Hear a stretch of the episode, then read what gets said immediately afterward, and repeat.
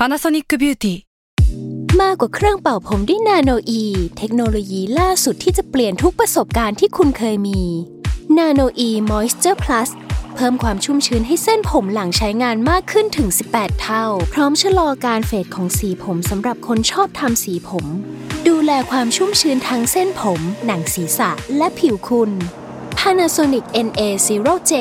มีเทคโนโลยี NanoE ที่ Care Only You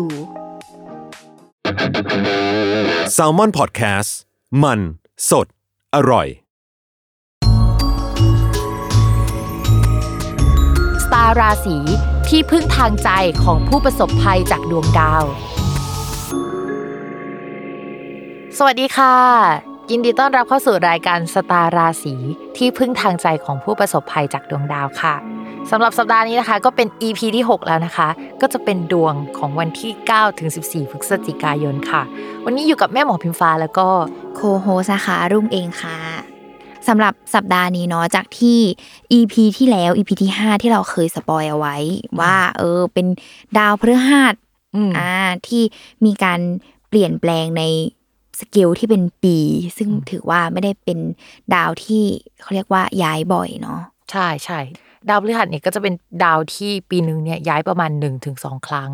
จริงๆอ่ะคือ1ราศีเขาจะอยู่ปีนึงแหละแต่ว่ามันจะมีแบบเชิงเทคนิคว่ามุมมองที่เรามองไปที่เขาเนี่ยมันเปลี่ยนไปทำให้เราเห็นว่าเขาอยู่2ราศีใน1ปีจริงๆดวงดาวเนี่ยมันจะแบ่งออกเป็น2กลุ่มใหญ่ๆรุ่งมันก็จะมีดาวที่ให้คุณแบบดาวพฤหัสเนี่ยแบบแก๊งให้คุณให้สิ่งดีๆกับแก๊งที่ให้โทษให้ความเจ็บปวดให้เราได้เรียนรู้แต่ว่าดาวพฤหัสนี่ก็จะเป็นฝั่งที่ให้คุณเนาะซึ่งเขาก็จะย้ายในวันที่14พฤศจิกายนนี้โดยที่เขาจะอยู่ที่ราศีนี้ไปจนถึงวันที่28มีนาคม2564ก็คือปีหน้าก็กินเวลาหน่อยนึงเพราะฉะนั้นที่เราอ่านไปเนี่ยมันเลนส์มันจะค่อนข้างกว้างแต่ว่าเวลาย้ายเนี่ยในช่วงสัปดาห์แรกๆ 1-2 สัปดาห์เนี่ยเราจะมองเห็นแล้วล่ะว่ามันจะต้องมีเรื่องราวที่เปลี่ยนไปแน่ๆเรียกได้ว่าเห็นความเปลี่ยนแปลงในช่วงที่ดาวพฤหัสกำลังย้ายใช่จริงๆดาวพฤหัสเนี่ยเคยมาอยู่ที่ตำแหน่งนี้แล้วครั้งนึงในช่วงปีนี้นะก็คือย้อนกลับไปช่วงประมาณเดือนมีนาคมปกติแล้วพอมันย้ายมาอยู่ในราศีมังกรเนี่ยมันจะสัมพันธ์กับการหดตัวของเศรษฐกิจหลายๆครั้งในอดีตเนี่ยมันก็จะเป็นลักษณะแบบนี้ก็คือมันไม่สามารถขยับขยายไปได้สักเท่าไหร่มันจะมีปัญหามันจะเกิดการชะงักของเศรษฐกิจแล้วก็เรื่องการเงินนะอันนี้คือคอนเซปต์ใหญ่ๆของมันเลยทีนี้จริงๆแล้วตำแหน่งของราศีมังกรอะถ้าเราไปเทียบในแบบดวงประเทศอะมันจะแปลว่าการงานของประเทศมันเลยอาจจะแบบส่งผลให้กับเราน่าจะได้แคนดิเดตคนใหม่หรือเปล่าหรืออาจจะมีตัวละครใหม่โผล่ขึ้นมาในเรื่องที่เกี่ยวกับการเมืองโดยเฉพาะคนที่แบบอยู่ในฟิลที่เกี่ยวกับการบริหารมีโครงการใหม่ๆเกิดขึ้นหรือมีเรื่องใหญ่ๆเดี๋ยวเราจะได้มองเห็นกันในระยะอันใกล้นี้แหละโอเคก็ถือว่าเป็นภาพรวมของประเทศเนาะที่มีอิทธิพลจากดาวพฤหัสย้ายใช่ๆแต่ว่าการได้อะไรใหม่ๆเนี่ยในตำแหน่งเนี้ยมันไม่ใช่ตำแหน่งที่ดีสักเท่าไหร่นะเพราะฉะนั้นเราอาจจะไม่ได้อย่างที่เราหวังสักเท่าไหร่นักอันนี้คือสิ่งสำคัญที่เราจะเจอในช่วงนี้สำหรับสัปดาห์นี้เนาะเราจะแบ่งออกเป็น3กลุ่มเหมือนเดิมใช่เราแบ่งเป็น3กลุ่มเหมือนเดิมก็คือกลุ่มที่ดวงไม่ดีแล้วก็กลุ่มที่มีทั้งดีแล้วก็ไม่ดีผสมกันไปและกลุ่มที่3ก็คือกลุ่มที่ดวงดีนะคะโอเคเรามาเริ่มจากกลุ่มแรกกลุ่มที่ดวงไม่ดีเนาะว่าใครจะเป็นผู้ประสบภัยจากดาวพฤหัสในครั้งนี้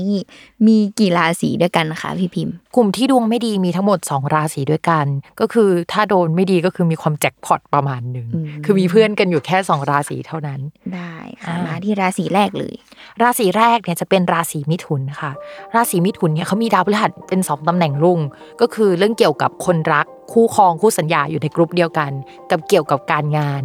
เมื่อดาวพฤหัสเดินไม่ดีเนี่ยคนที่อยู่ราศีมิถุน1เลยจะต้องเจอกับคนที่คุยเนี่ยอาจจะห่างไป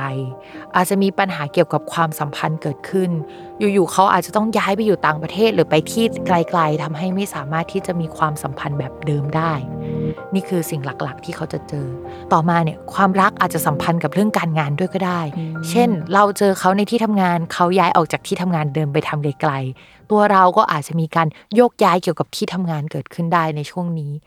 ถ้าสมมติว่าโยกย้ายโดยที่ยังหางานใหม่ไม่ได้เนี่ยคนราศีมิถุนจะต้องระวังมากนะเพราะว่าตำแหน่งที่ดาวพฤหัสย้ายไปอยู่อ่ะจะเป็นตำแหน่งที่ราศีมิถุนอาจตกงานหรือว่าหางานใหม่ได้ยากจนถึงเดือนปลายมีนาปีหน้าด้วยซ้ำเรียกได้ว่าเป็นสิ่งที่ชาวราศีมิถุนเนาะจะต้องระมัดระวังคืออาจจะต้องแบบว่ามีการสมัครที่ใหม่เอาไว้หรือไปสัมภาษณ์ที่ใหม่เอาไว้หรือว่าให้แน่ใจก่อนว่าจะมีที่ทำงานสำรองไว้แล้วก่อนที่จะลาออกจากที่เก่าใช่แต่ว่านอกจากนั้นเนี่ยนอกจากงานใหญ่เนาะที่เป็นงานประจำราศีมิถุนยังสามารถหางานเล็กๆหรือว่างานที่เกี่ยวกับการสื่อสารการเขียนได้อยู่นะแต่งานใหญ่ที่มันดูแบบชิ้นใหญ่จริงๆอ่ะมันจะหลุดมือออกไปในช่วงนี้ฝากนิดนึงคือคนมิถุนเนี่ยสามารถเช็คชีวิตตัวเองประมาณนี้คือถ้างานไม่ดีเนี่ยความสัมพันธ์ก็อาจจะไม่ดีไปด้วยคือมันสัมพันธ์กันสองเรื่องมีความเชื่อมโยงกันใช่ใช่ได้โอเคต่อมาเป็นราศีที่สองที่เป็นเพื่อนกับชาวราศีมิถุนที่ดวงไม่ดีก็คือราศีอะไรคะพี่พิมราศีกุมค่ะราศีกุมเนี่ยถ้าอยากรู้ว่าช่วงชีวิตหลังจากเดือนเนี้ยช่วงสัปดาห์นี้เป็นยังไงอยากให้ทดลองมองย้อนกลับไปในช่วงมีนาคมเช่นเดียวกันเนาะช่วงมีนาคมเนี่ยจะเป็นช่วงที่เรื่องการเงินของราศีกุมจะไม่ดีสักเท่าไหร่อย่างมิถุนเมื่อกี้เราพูดถึงความรักแล้วก็การงานเนาะเพราะว่าเขามีดาวพฤหัสเป็น2อย่างแต่ว่าคนราศีกุมอ่ะมีดาวพฤหัสที่พูดถึงการเงินของตัวเองอ่ะแล้วปกติทุกคนจะมีการเงิน2ช่อง2ดวงใช่ไหมแต่ว่าคนราศีกุมจะมีแค่ดวงเดียวที่ประจำของตัวเองว่าเป็นการเงิน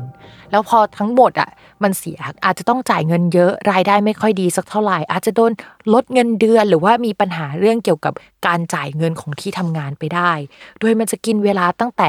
ช่วงนี้เลยเนาะจนถึงเดือนมีนาคมปีหน้า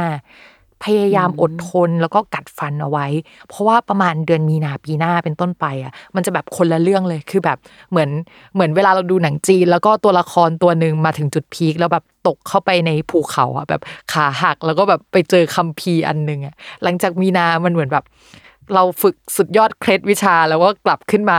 ตีกับบิ๊กบอสได้อันนั้นคือแบบชีวิตของราศีกุมเพราะฉะนั้นในระยะหลายๆเดือนเนี่ยกัดฟันนะแบบอดทนให้ได้ต้องอดทนก็ถือว่าต้องมีสติแล้วก็มีความรอบคอบในการใช้เงินเป็นพิเศษใช่ใช่อีกอย่างนึงราศีกุมเนี่ยเรื่องการงานเนี่ยเขาจะไม่ขยับจนถึงสิ้นปีเลยเหมือนกันเพราะฉะนั้นแบบโหเราพูดเลยว่าจะต้องใช้ความอดทนค่อนข้างมากอ่ะคือจะต้องถึกอ่ะแบบกัดฟันสักนิดนึงนะอะไรต่อมาเป็นกลุ่มที่สองก็คือกลุ่มทั้งดวงดีและดวงไม่ดีในเวลาเดียวกันใช่ก็คือมี2เรื่องที่แบบดีก็มานะแล้วก็ร้ายก็มาด้วยโดยที่จะมีเพื่อนเยอะหน่อยนึงก็คือจะมีทั้งหมด7ราศีด้วยกันโอเคเดี๋ยวมาเริ่มราศีแรกกันเลยค่ะราศีแรกนะคะก็เป็นเจ้าประจำของเรานะคะที่มักจะเริ่มเป็นราศีแรกๆเสมอแล้วก็เป็นดวงของประเทศก็อยู่ในราศีนี้ด้วยก็คือชาวราศีเมษนะคะชาวราศีเมษเนี่ยมันดาวพฤหัสเข้าช่องการงานก็จะแปลว่ามีงานใหม่เข้ามาหรือมีโปรเจกต์ใหม่ๆเข้ามามีหัวหน้าหรือเพื่อนร่วมงานใหม่เข้ามาคนเนี้ยค่อนข้างใหญ่ประมาณนึงแต่ว่าอาจจะไม่ได้ตรงสายกับสิ่งที่เราต้องการหรือว่าองค์กรต้องการขนาดนั้นโดยที่มันเป็นลักษณะของเก่าไปใหม่มาคืออาจจะต้องล้างของเก่าทิ้งไปหรือว่ามันจะส่งผลกระทบให้กับคนเดิมๆเพื่อที่คนใหม่จะมาได้ประมาณนี้มีโอกาสที่จะต้องดีลงานกับคนที่อยู่ไกลๆนะคะคนจากต่างประเทศหรือว่าคนที่มีนิสัยไม่ค่อยตรงกันกับไม่มีจริตที่ตรงกันกับเราสักเท่าไหร่ถึงแม้ว่าเราจะได้คนนึงมาแล้วในช่วงเดือนนี้เนาะแต่ว่ามันยังคงมีการเปลี่ยนแปลงอยู่นะคนราศีเมษเนี่ยจะต้องเหมือนตื่นตัวตลอดเวลาว่ามันอาจจะเกิดอะไรขึ้นได้ทุกเมื่อเดือนนี้อาจจะเป็นหัวข้อนึงเดี๋ยวเดือนหน้าเนี่ยมันจะมีดาวอีกดวงนึงที่ใหญ่เหมือนกันย้ายอีกรอบนึงใช่มั้ยแล้วดาว2ดวงเนี้ยมันมาเจอกันปุ๊บแล้วมันจะตีกันอ่ะมันจะไม่ถูกกันราศีเมษแบบเตรียมใจแบบเดือนหน้าก็เดี๋ยวจะเจอเรื่องใหญ่ๆอีกทีนึงมันไม่ได้แบบย้ายอันเดียวแล้วแบบว่าจบเลยใช่ใช่มันจะไม่จบนะรออีกนิดนึงคือแบบต้องอึดประมาณนึงเหมือนกันโอเคฟังแล้วรู้สึกว่ามันไม่ค่อยดีใช่ไหมแต่ว่าในแง่นึงเราก็จะเห็นได้ว่าอย่างน้อยเขาก็มีงานหรือโปรเจกต์ใหม่ๆเข้ามาโดยโปรเจกต์เนี้ยตอนแรกมันอาจจะดูแบบไม่สบายใจที่จะรับอ่ะมันจะทำเงินได้ในช่วงมีนาถึงเมษาปีหน้าคือมันจะขยับได้ในช่วงนั้นทำให้ยังไงตอนนี้ก็ต้องรับอันนี้มาก่อนเพื่อที่มันจะงอกเงยในอนาคต ใช่ใช่แต่ถ้าไม่รับอันนี้มันก็จะไม่มีอะไรให้งอกเงยตอนนั้นไงโอเคค่ะต่อมาเป็นราศีกรกฎค่ะราศีกรกฎเนี่ยก็จะเป็นเรื่องเกี่ยวกับความรักดาวพฤหัสเข้าไปในช่องความรักเนาะก็มีโอกาสเหมือนกันที่คนราศีกรกฎจะได้เจอคนถูกใจที่แบบเข้ามาแล้วแบบถูกใจมากเลยแต่ในระยะเริ่มต้นเนี่ยมันจะไม่ค่อยสวยงามสักเท่าไหร่เช่นคนนี้อาจจะเป็นคนที่เพิ่งอกหักมาคนนี้อาจจะเข้ามาสร้างปัญหาให้กับเราในช่วงแรกคนนี้อาจจะเป็นคนที่มีแฟนอยู่แล้วที่เข้ามาด้วยเนาะความอินเลิฟเนี่ยมันอาจจะเกิดขึ้นเยอะมากๆนะสำหรับคนกรกฎแต่ว่าเราไม่อยากให้อินเลิฟขนาดนั้นก็คือมันอาจจะทำให้คนกรกฎเสียใจในภายหลังได้มันจะเป็นคล้ายๆกับช่วงมีนาเหมือนกันเช่นมีคนเก่าไปคนใหม่มารอบนึงแล้วแบบนี้จะกลับมาอีกรอบเป็นประวัติศาสตร์ซ้ำรอยทัศนคติเกี่ยวกับความรักแล้วก็เรื่องสเปคเนี่ยของเราจะเปลี่ยนไปในช่วงนี้ด้วยแต่ว่าในแง่ดีก็คือ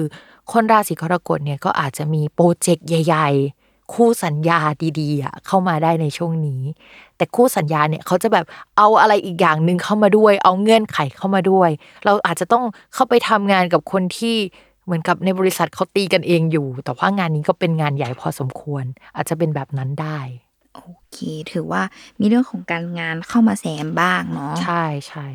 ที่น่าสนใจอีกอย่างนึงเรามองว่าถ้าเคยมีหุ้นส่วนเคยแบบไปลงทุนเอาไว้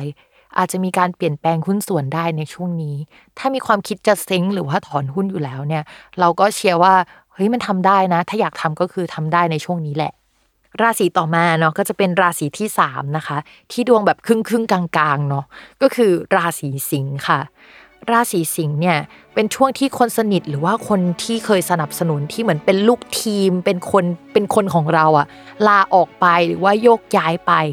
และโปรเจกต์ที่เรารับผิดชอบอะที่เราดูแลอยู่อาจจะมี2โปรเจกต์ใหญ่ๆหรือ2หัวข้อใหญ่ๆอาจจะมีอันนึงเนี่ยหลุดไปอยู่ในมือของคนอื่นเรื่องดีๆที่จะเกิดขึ้นกับเขาบ้างก็คือถ้าสมมติว่าบริษัทของเราหรือว่าตัวเราเนี่ยรับทำงานเป็นซับย่อยให้กับคนอื่นแบบนั้นถึงจะดีก็คือเราจะได้โปรเจกต์ใหญ่เข้ามาแต่ว่าเราจะไม่ได้ทำในชื่อของตัวเองหรือว่าไม่ได้มีหน้ามีตากับสิ่งนี้หรอกนะเราจะต้องทำในชื่อของคนอื่นไปเป็นลูกน้องไปเป็นซับของคนอื่นอีกทีนึงแต่ว่าคือโปรเจกต์มันก็ใหญ่พอสมควรเราก็มองว่าถ้าเรารับมาเนาะถือว่าเป็นโอกาสที่ดีสำหรับชาวราศีสิงห์แต่ว่าถ้าจะเอาให้ดีจริงๆก็คือมีนาปีหน้านะชาวราศีสิงห์กัดฟันหน่อยนึงตอนนี้ก็คือมีอะไรให้ทำได้ก็ทำไปก่อนโอเคเดี๋ยวก่อนเราจะไปสู่ราศีต่อไปที่อยู่ในกลุ่มที่ดวงดีและดวงไม่ดีในเวลาเดียวกันเนาะเราไปรับฟังโฆษณากันสักครู่ค่ะ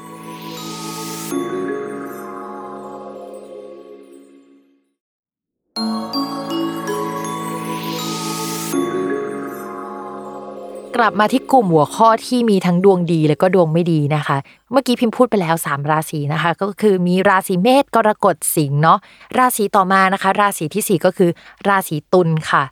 ราศีตุลเนี่ยจะมีการเปลี่ยนแปลงเนาะเรื่องใหญ่ๆเลยถ้าไม่ใช่เรื่องโปรเจกต์นะคะเรื่องเกี่ยวกับสิ่งที่เราดูแลที่เราทำอยู่เนี่ยก็จะเป็นเรื่องที่เกี่ยวข้องกับสถานที่ค่ะโดยที่จะมีการเปลี่ยนแปลงด้วยกันนะคะ2ครั้งด้วยกันเนาะก็คือมีช่วงเดือนนี้เปลี่ยนแปลงกระจุกหนึ่งเป็นเรื่องใหญ่ๆเหมือนกันแล้วก็เดือนหน้าเนี่ยก็จะมีการเปลี่ยนแปลงเรื่องใหญ่ๆอีกเหมือนกันเป็นอีกอันนึงสมมุติว่าตอนเนี้ยย้ายเข้าไปอยู่ในที่ใหม่ตึกใหม่แล้วก็อาจจะมีการย้ายอีกอาจจะเป็นการย้ายภายในตึกหรือว่าย้ายภายในแผนกก็ได้นะจะเป็นการย้าย2ครั้งนอกจากนั้นเนี่ยนอกจากที่เป็นเรื่องเกี่ยวกับที่ทำงานแล้วมันอาจจะสัมพันธ์เกี่ยวกับการซ่อมแซมบ้านปรับปรุงบ้านหรือว่าโยกย้ายบ้านด้วยอาจจะมีผู้ใหญ่หรือว่ามีคนเข้ามาอาศัยอยู่กับเราทำให้เรารู้สึกอึดอัดกับเขาประมาณนึงและมันจะไม่ได้อึดอัดอยู่เดือนเดียวนะเดี๋ยวเดือนหน้าก็จะมีอึดอัดเพิ่มคล้ายๆกับเรื่องงานมันจะสัมพันธ์กับเรื่องสถานที่เรื่องผู้คนภายในบ้านภายในที่ทำงานเป็นส่วนใหญ่โดยที่คนนั้นเนี่ยจะต้องเหมือนมีอำนาจในการตัดสินใจมากกว่าเราเป็นคนที่ตัวใหญ่กว่าเราประมาณนึงถือว่าเป็นเรื่องที่ชาวราศีตุลจะต้องรับมือกับการเปลี่ยนแปลงที่จะเข้ามาใช่ราศีต่อมาค่ะก็คือราศีธนูค่ะราศีธนูเขามีดาวประจำตัวเป็นดาวพฤหัสเวลาดาวพฤหัสย้ายปุ๊บอะคือเขาจะเอฟเฟกต์ทันทีว่าตัวเขาเนี่ยมันจะต้องเดินทางไปไหนหรือขยับไปเส้นทางไหนประมาณนึงโดยที่ คราวนี้ดาวประจำตัวของคนราศีธนูขยับไปที่ช่องการเงินเพราะฉะนั้นเขาก็จะคิดแต่เรื่องเงินอยากทำเงินมีโอกาสที่จะมีทรัพย์สินมีเงินเพิ่มจากเดิมได้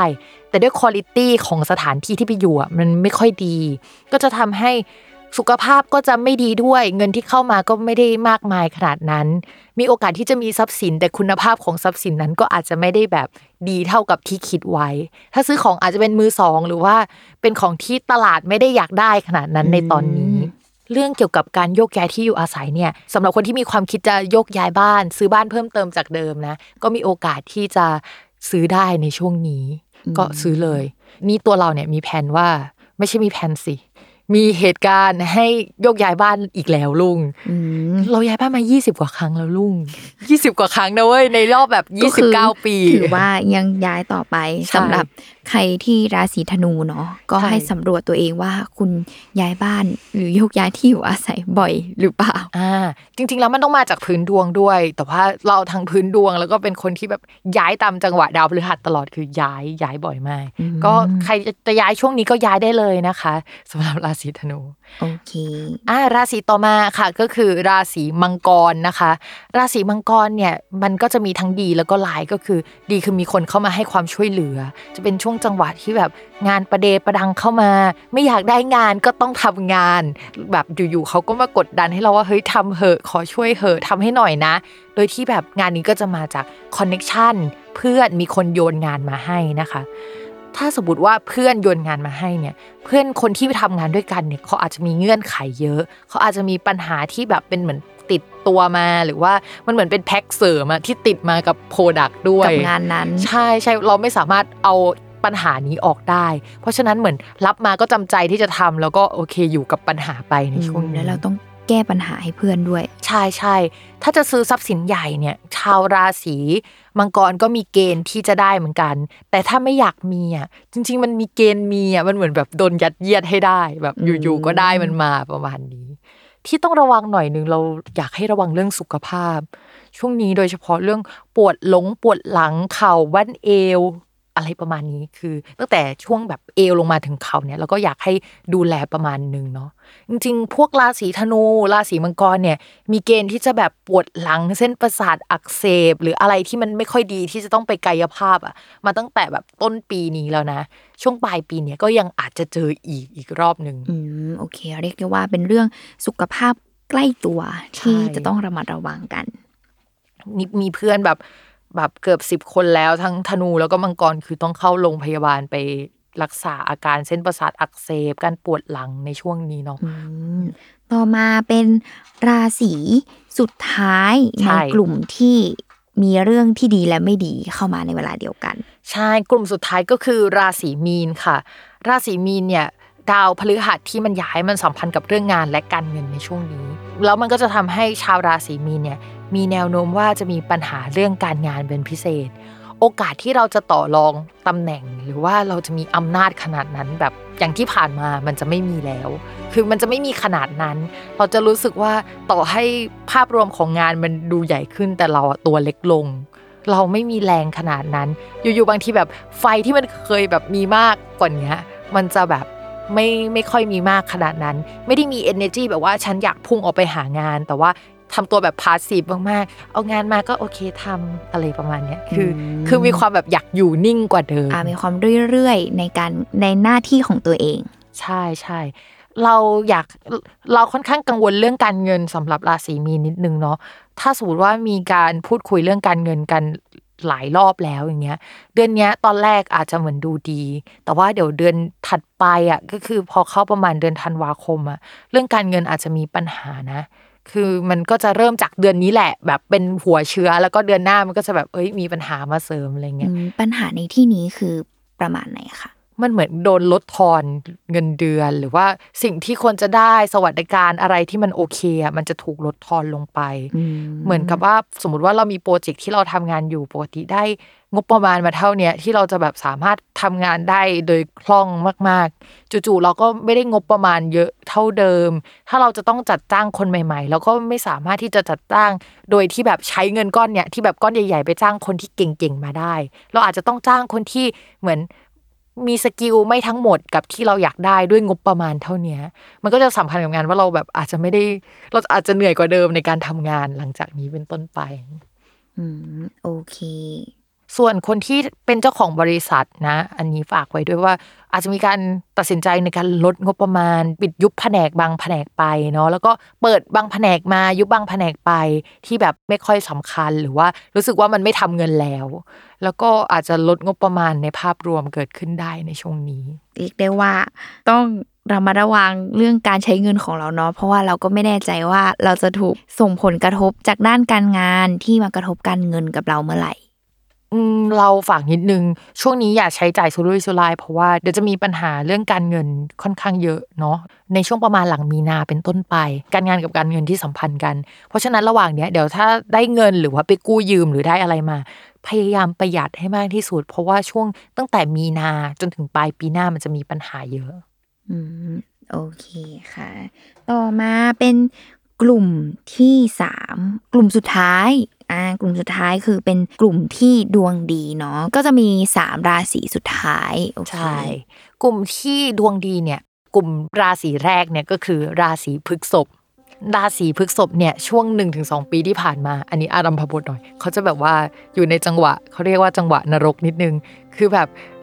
ลาออกมาเปลี่ยนแปลงงานแล้วก็มาเจอกับเศรษฐกิจที่ไม่ดีพอดีหรือลักษณะแบบนี้เนาะอะไรที่ขยับไปข้างหน้าคือพยายามสุดๆแล้วแต่ก็ไม่สำเร็จสักทีเนี่ยมันเป็นจังหวะที่แบบเขาจะหายใจได้แล้วคือเขาจะแบบเข้าสู่ช่วงที่แบบเฮ้ยทุกคนไม่ดีแต่ว่าฉันดีขึ้นมาแต่ว่าการดีของเขาเนี่ยมันก็ดีได้เท่านี้นะดีแบบมีข้อจำกัดอยู่ดีแบบว่าเหมือนมีเพดานทางเศรษฐกิจเข้ามาทำให้เขาไม่สามารถไปไกลกว่านี้ได้เราคิดว่าจุดเนี้ยเรียกว่าจุดรอดของราศีพฤษภเลยหลังจากที่แบบเจอวิกฤตมาหลายๆเดือนหลายปีรออีกนิดนึงสำหรับคนพฤษภเนาะถ้าคิดจะลงหลักปักฐานในช่วงนี้ทำได้แล้วก็จะขยับขยายเรื่องงานให้ดีกว่าเดิมเนี่ยก็จะเป็นช่วงประมาณเดือนเมษาปีหน้าก็สามารถทำได้เหมือนกันก็ยินดีกับคนราศีพฤษภล่วงหน้าด้วยอยากให้พี่พิมขยายตรง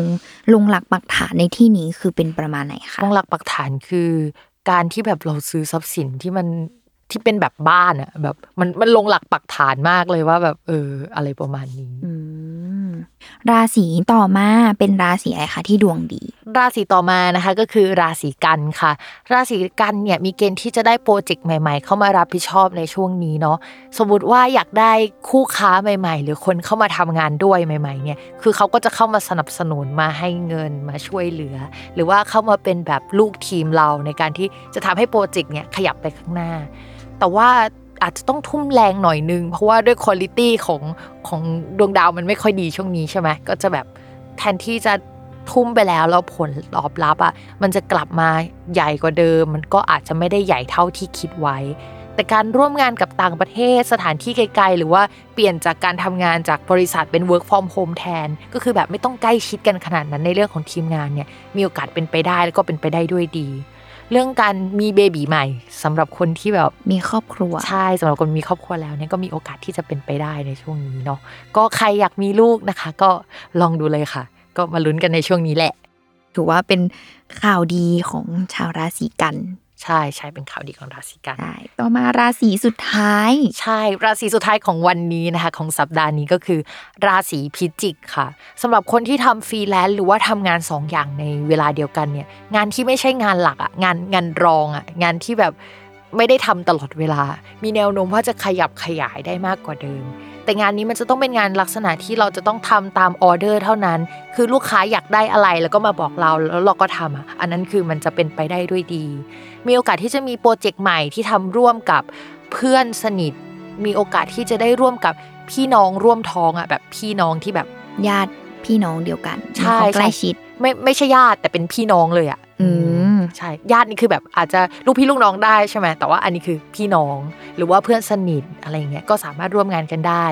ระหว่างนี้จนถึงเดือนมีนาคมเนี่ยโปรเจกต์เนี้ยมันควรจะอยู่ในเลนจ์นี้แต่ว่าถ้าไกลกว่านี้มันจะไม่ใช่ละมันจะเป็นพัฒนาไปเป็นเรื่องอื่นแล้วแต่ว่ายังไงก็ตามก็อยากให้ดูดีๆนิดนึงเนาะเพราะว่า ตอนแรกที่ตกลงกันไว้ว่าจะมีคนร่วมงานกันแค่เนี้ยมันอาจจะมีคนที่เป็นเจ้าของเงินมาร่วมด้วยแล้วก็อาจสร้างความขัดแย้งได้ถ้าสมมติว่าทำกันได้แค่นี้ก่อนโดยที่ไม่จำเป็นจะต้องใช้เงินก้อนใหญ่ก่อนเนี่ยโปรเจกต์เนี้ยจะเป็นไปด้วยดีมากกว่าส่วนคนที่รู้สึกว่าการคมนาคมช่วงที่ผ่านมาไม่ค่อยสะดวกเลยจะต้องออกไปหาลูกค้าบ่อยขึ้นหรือคิดว่าเดี๋ยวฉันจะต้องออกไปหาลูกค้าเยอะกว่านี้แน่ๆซึ่งมันมีโอกาสเป็นไปได้นะแล้วก็คนราศีพิจิกอาจจะคิดเรื่องนี้เยอะเป็นพิเศษเพราะฉะนั้นถ้าเขาอยากจะซื้อรถอยากจะไปเรียนขับรถในช่วงนี้สำหรับชาวพิจิกก็สามารถทำได้เช่นกันก็คือจะสอบผ่านฉลุยมีโอกาสที่จะซื้อรถแบบอยู่ๆอะไรแบบเนี้ยคันใหม่ใช่ก็แบบอะไรแบบเนี้ยก็จะแบบพุ่งพรวดมาทีเดียวเลยถือว่าเป็นความโชคดีในช่วงนี้ใช่ก็จบกันไปแล้วเนาะสำหรับชาวราศีที่โชคดีนะคะก็เดี๋ยวแอบสปอยของ EP หน้านิดนึงเนาะลุงสำหรับสัปดาห์หน้าเป็นดาวอะไรบ้างค่ะจริงๆสัปดาห์หน้าเนี่ยก็คือ EP 7 สัปดาห์หน้านะคะก็จะมีดาวย้ายทั้งหมด2ดวงด้วยกันนะคะก็คือดาวอาทิตย์แล้วก็ดาวศุกร์แต่เราจะพูดถึงดาวศุกร์ที่บางราศีอาจจะพลิกจากร้ายในสัปดาห์นี้เป็นดีในสัปดาห์หน้าได้